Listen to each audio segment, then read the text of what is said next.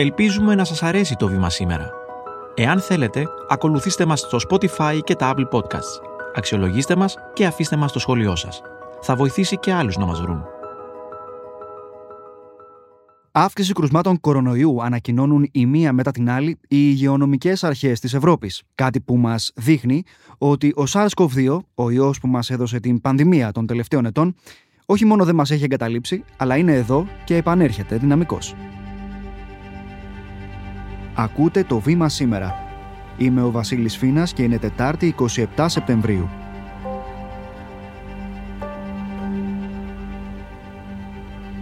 Κοντά μας η Θεοδόρα Τσόλη, συντάκτρια επιστημονικών θεμάτων στο βήμα της Κυριακής και στο βήμα.gr προκειμένου να αναλύσουμε αυτή την πορεία του ιού που από ό,τι φαίνεται θα συνεχίζει να μας απασχολεί για πολύ ακόμη.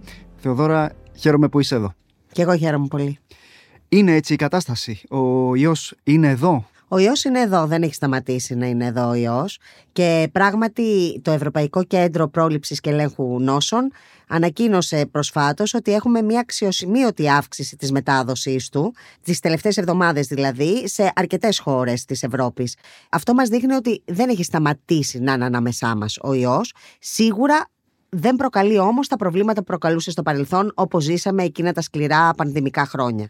Υπάρχουν κάποιοι συγκεκριμένοι λόγοι που συμβάλλουν σε αυτήν την νέα, ας πούμε, έξαρση; Να πούμε το εξής καταρχάς, ότι και στο βήμα της Κυριακής, μετά την τελευταία ανακοίνωση του ECDC, όπως λέγεται το Ευρωπαϊκό Κέντρο, ήρθαμε σε επαφή εμείς με στελέχη του και μάλιστα ο επικεφαλής ομάδας του κέντρου σχετικά με τον κορονοϊό και τη γρήπη, Εντοάρτο Κολτσάνη, μας απάντησε σε κάποια τέτοια ερωτήματα. Το πρώτο ερώτημα ήταν αν πράγματι έχει αλλάξει η γενετική δυναμική του ιού. Όπως μας είπε ο ειδικός όμως, δεν φαίνεται να συμβαίνει κάτι τέτοιο. Είναι άλλοι παράγοντες στου οποίους αποδίδει το κέντρο αυτή την αύξηση της κυκλοφορίας και μετάδοσης του ιού που έχουν να κάνουν πιο πολύ με τις μεγάλες συναθρήσεις που έγιναν το καλοκαίρι, με την αύξηση των ταξιδιών. Μαζί όμως με αυτά είναι και η μείωση της ανοσολογικής προστασίας που είχε επαχθεί από τα εμβόλια. Φαίνεται βέβαια ότι όλα αυτά έχουν να κάνουν με το ότι είμαστε πιο απροστάτευτοι απέναντι στη λίμωξη, στο να μολυνθούμε με τον ιό. Όχι όμως και στη σοβαρή νόσηση. Παρά τα αυτά, το ECDC προειδοποιεί ότι ο ιός συνεχίζει να μεταλλάσσεται, να είναι απρόβλεπτος και να δίνει κάποια ξεσπάσματα μέσα στο χρόνο σε εποχές που δεν περιμένουμε. Γι' αυτό και χρειάζεται συνέχεια να έχουμε στενή επιτήρησή του τόσο σε επίπεδο πρωτοβάθμιας όσο και δευτεροβάθμιας φροντίδας. Ο ιός λοιπόν από ό,τι μας περιγράφεις βρίσκεται σχεδόν πάντα ένα βήμα ή και δύο βήματα μπροστά από την μάχη που δίνουν οι επιστήμονες. Τις τελευταίες εβδομάδες όμως έχει μπει στο λεξιλόγιό μας και η πυρόλα. Είναι μια νέα παραλλαγή του ιού. Τι γνωρίζουμε για αυτήν, πόσο επικίνδυνη είναι; Να πούμε καταρχάς ότι πάντα έχουμε τώρα και όλα τα παρατσούκλια. Η μία παραλλαγή διαδέχεται την άλλη. Η πυρόλα είναι μία παραλλαγή υποπαρακολούθησης σύμφωνα με τον Παγκόσμιο Οργανισμό Υγείας και το ECDC. Και αυτό γιατί, γιατί φέρει πολλές μεταλλάξεις, περισσότερες από 30, στην πρωτενη ακίδα της. Η πρωτενη ακίδα είναι το τμήμα του ιού το οποίο στοχεύουν τα εμβόλια.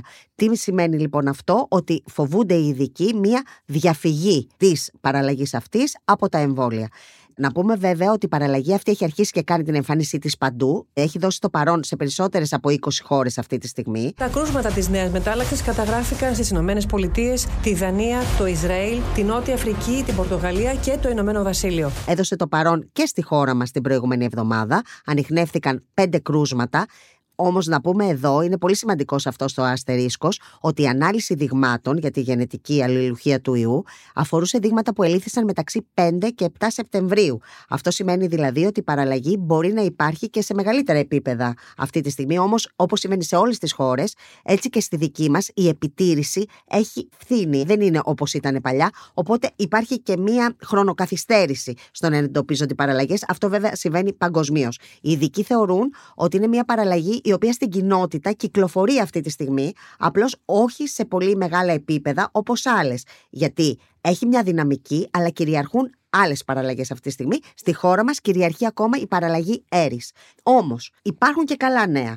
Υπάρχουν κάποια ακόμα εργαστηριακά πειράματα που δείχνουν ότι δεν θα μας απασχολήσει τόσο σε ό,τι αφορά τη σοβαρή νόσηση. Ότι δηλαδή μπορεί να δημιουργήσει επαναλημώξεις ακριβώς επειδή έχει πέσει η ανοσία μας και δεν μας προστατεύουν τόσο τα εμβόλια. Όμως, μάλλον δεν θα είναι υπέτεια για σοβαρή νόσηση του πληθυσμού. Ποια είναι η εικόνα λοιπόν που διαμορφώνεται αυτή τη στιγμή στη χώρα μας, έχουμε συγκεκριμένα στοιχεία; Σύμφωνα με την τελευταία έκθεση επιδημιολογικής επιτήρησης του ΕΟΔΗ, έχουμε μια αύξηση νοσηλειών την εβδομάδα 11-17 Σεπτεμβρίου, για την οποία έχουμε και τα τελευταία στοιχεία, κατά 14%. Κατεγράφησαν 39 θάνατοι, ενώ έχουμε και 25 διασωληνωμένους. Έχουμε επίσης αύξηση του οικού φορτίου στα λίμματα σε τέσσερις από τις έξι περιοχές της Ελλάδας, τις οποίες αυτή τη στιγμή ελέγχει ο ΕΟΔΗ. Θεοδωρά, έχεις κάνει ήδη αναφορές για τα εμβόλια. Θα ήθελα όμως να εστιάσουμε λίγο περισσότερο σε αυτά, διότι όσοι κάναμε τα εμβόλια, τα κάναμε τότε την πρώτη περίοδο, την ε, πανδημική. Τώρα τι πρέπει να κάνουμε, Υπάρχουν οδηγίες για συγκεκριμένες πληθυσμιακές ομάδες; Τα συγκεκριμένα εμβόλια καλύπτουν, θα πάμε σε νέα εμβόλια; Τι γνωρίζουμε; Το φθινόπωρο θα κυκλοφορήσουν καινούργια εμβόλια, τα οποία καλύπτουν κάποιες παραλλαγές που κυκλοφόρησαν την προηγούμενη περίοδο και ανήκουν στον κλάδο της Όμικρον. Και η πυρόλα ανήκει στον κλάδο της Όμικρον όμικρον, παρά τα αυτά φέρει όλες αυτές τις μεταλλάξεις και έχει πολύ μεγάλη γενετική διαφορά από τις υπάρχουσες κυκλοφορούσες παραλλαγές.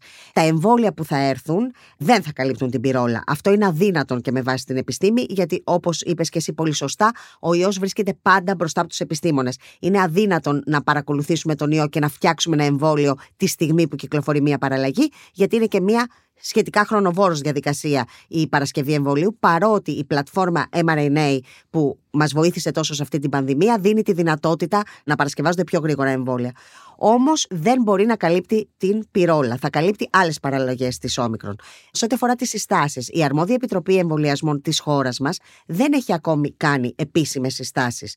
Το ECDC συστήνει αυτή τη στιγμή να δοθεί προτεραιότητα στις ευάλωτες ομάδες. Ποιες είναι αυτές; Είναι οι ηλικιωμένοι, οι άνθρωποι που βρίσκονται σε άνοσο καταστολή, οι άνθρωποι που έχουν υποκείμενα νοσήματα, αλλά και οι έγκυοι. Αυτοί είναι σε προτεραιοποίηση.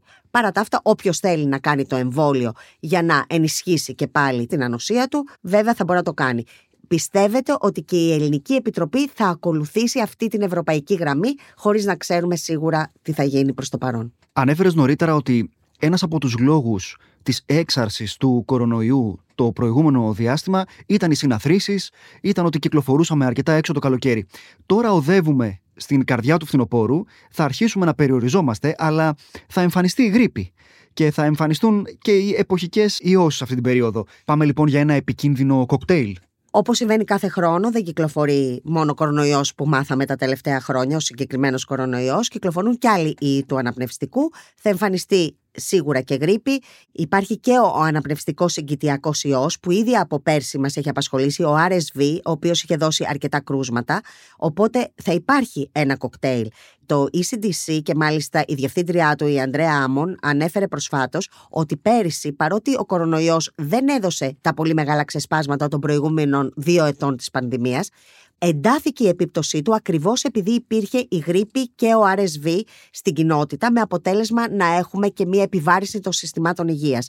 Έτσι, οι ειδικοί λένε του ECDC ότι πρέπει οι ευάλωτοι κατά κύριο λόγο αλλά και όποιος άλλος θέλει να εμβολιαστούν και για τη γρήπη και για τον RSV. Δηλαδή να υπάρχει θωράκιση της κοινότητας κατά το δυνατόν εμβολιαστικά ώστε μετά κατ' επέκταση να μην έχουμε πρόβλημα τόσο βαρύ στα συστήματα υγείας. Και πέρσι είχαν τα συστήματα υγείας επιβαρυνθεί και το δικό μας σύστημα, οπότε πρέπει να γίνει το οτιδήποτε που θα αποτελέσει ασπίδα ενάντια σε ένα κοκτέιλ ιογενές. Ο καθένας μας πρέπει να προστατεύεται με αυτά τα απλά αλλά σωτήρια μέτρα που μάθαμε μέσα στην πανδημία πλήσιμο χεριών, αποφυγή του συνοστισμού και ειδικά σε κλειστούς χώρους λένε και φέτος ότι πρέπει να φοράει ο κόσμος μάσκα. Είτε είναι ευάλωτος κάποιος είτε όχι. Α ελπίσουμε ότι και αυτός ο χειμώνας θα βγει ανέμακτα. Θεοδόρα, σε ευχαριστώ πολύ. Και εγώ ευχαριστώ πολύ.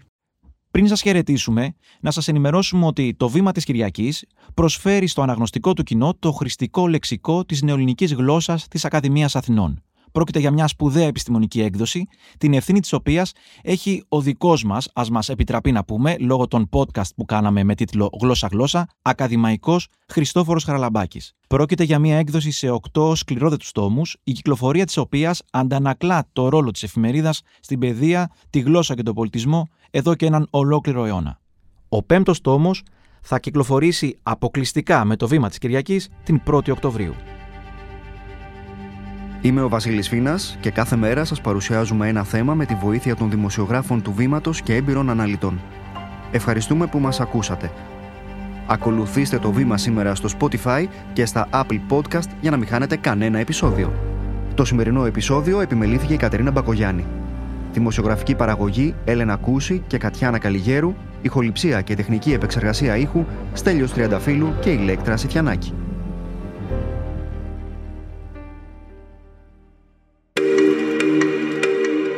Alter Ego Media. Podcast